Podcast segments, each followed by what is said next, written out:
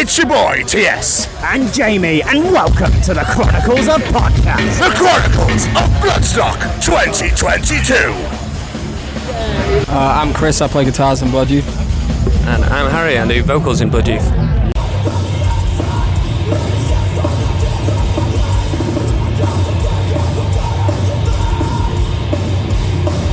So a question I like to ask every single guest that we speak to, how was your pandemic season? I know it's still kind of going on, but obviously music just like shut down, didn't it? Yeah, I think, I don't know how to play it, I don't know. Me personally, I won't lie, it was fucking terrible, but it's all good now. It wasn't really anything to do with being locked in. I quite like that. I'm quite a secluded person alone, but yeah, just the circumstances in which it came around was bad. But it turned out really positive in the end, you know, we're all healthy, we're all still alive, which is the key thing here. And yeah, I'm grateful for it. I think there was a bit of a duality with, as far as I go, with the pandemic. I hated not being able to gig or go to a show. I felt like it was a large portion of, like, the cornerstone of my mental health had just dissolved. Yeah. So I was finding things to replace it, to fit in that same gap. And I was trying a lot of different things. I lost a load of weight. I got into running. I was pretty much cranking out half marathons every weekend. I was just finding, it was great. I was about 12 stone in the end, but now obviously I've ballooned back up to my healthy weight. You're bulking. I'm bulking. It's a bulking season. Yeah, I'm doing a dirty bulk right now. But you know, it had its good bits, had its really bad bits. I was one of the lucky ones who managed to find a little bit of work delivering parcels, and that was really, it took me 3 months of sat on the couch applying for jobs and drinking, and that was a real low point. It was when I got the structure of a job that kind of I started coming out of the woods, if you know what I mean. Yeah. I can't say I'm looking forward to the next one, but it's not that bad, and it hit a lot of people a lot worse, so I've got nothing to complain about on that side of things. Hopefully the monkeypox one won't be an issue. Hopefully that's just going to be a thing. That, isn't that? Yeah. Oh, I actually forgot that was a thing for the Don't you dare.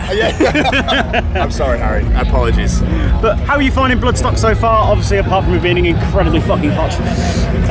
Yeah, it's all right. We literally just pulled up and like less than an hour later we were coming over to do press, and so we've been here for about an hour so far.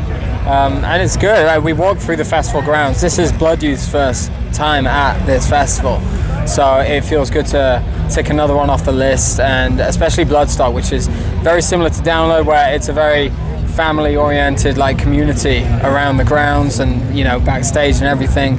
Everyone's really helpful. No one kind of judges you for anything, and it's always a positive place to be around a festival such as Bloodstock. How excited are you for your first set here then?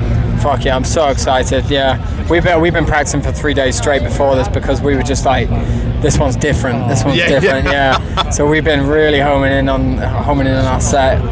But yeah, it's going to be really good. We're very stoked. Looking forward to it. It's going to be decent.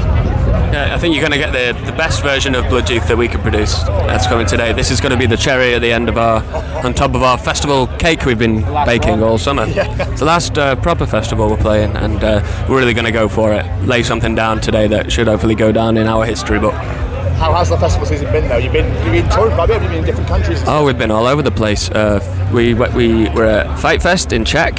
We did Rode Rock in Herzogenaurach, Germany. We did Full Force in Germany. Yara. It's just like all the ones we got like launched as. We were just like yes. Yeah. And then we kind of looked at the driving route and we were like, oh no. But we made it work. That's what we do. Blood Youth has always been a touring band. This is how we don't sit at home and gain off of like looks and merch and you know like social media.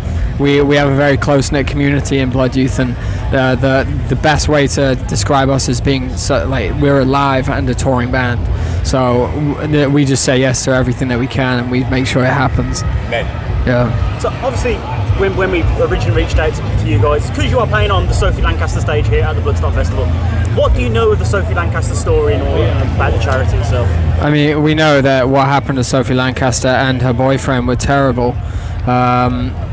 But yeah, I mean, it's overall, it's just kind of like It's a privilege to be included in such a great event that holds such a strong connection to the Sophie Lancaster Foundation.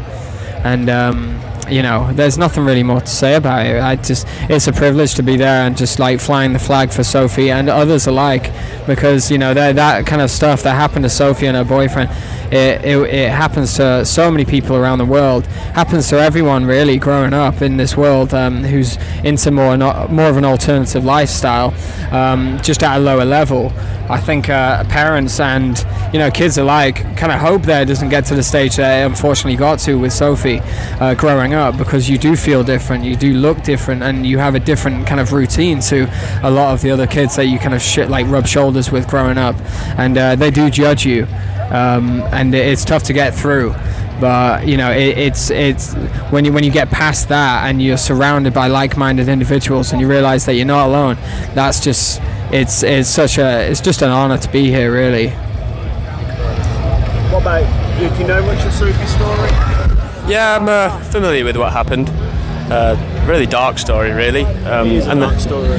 But I know it's a weird one to look at the bright side of a dark story, but the work that the foundation are doing, and especially at the minute, is to basically just get that thing, alternate subculture, put down as a hate crime. Because at the minute, it's not.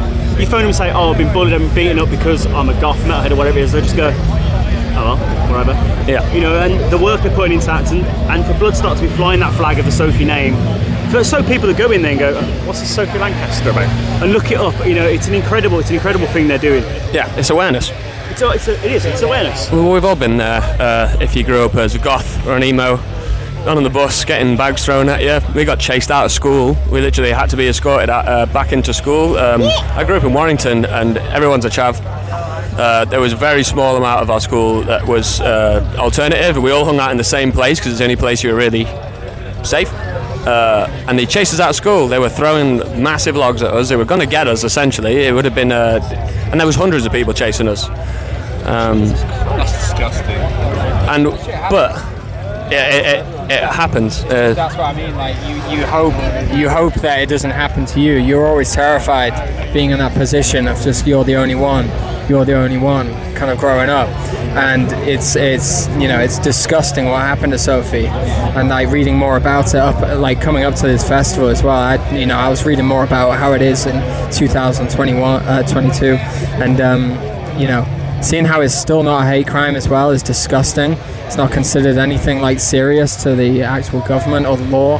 And that shit still happens. It still happens in school.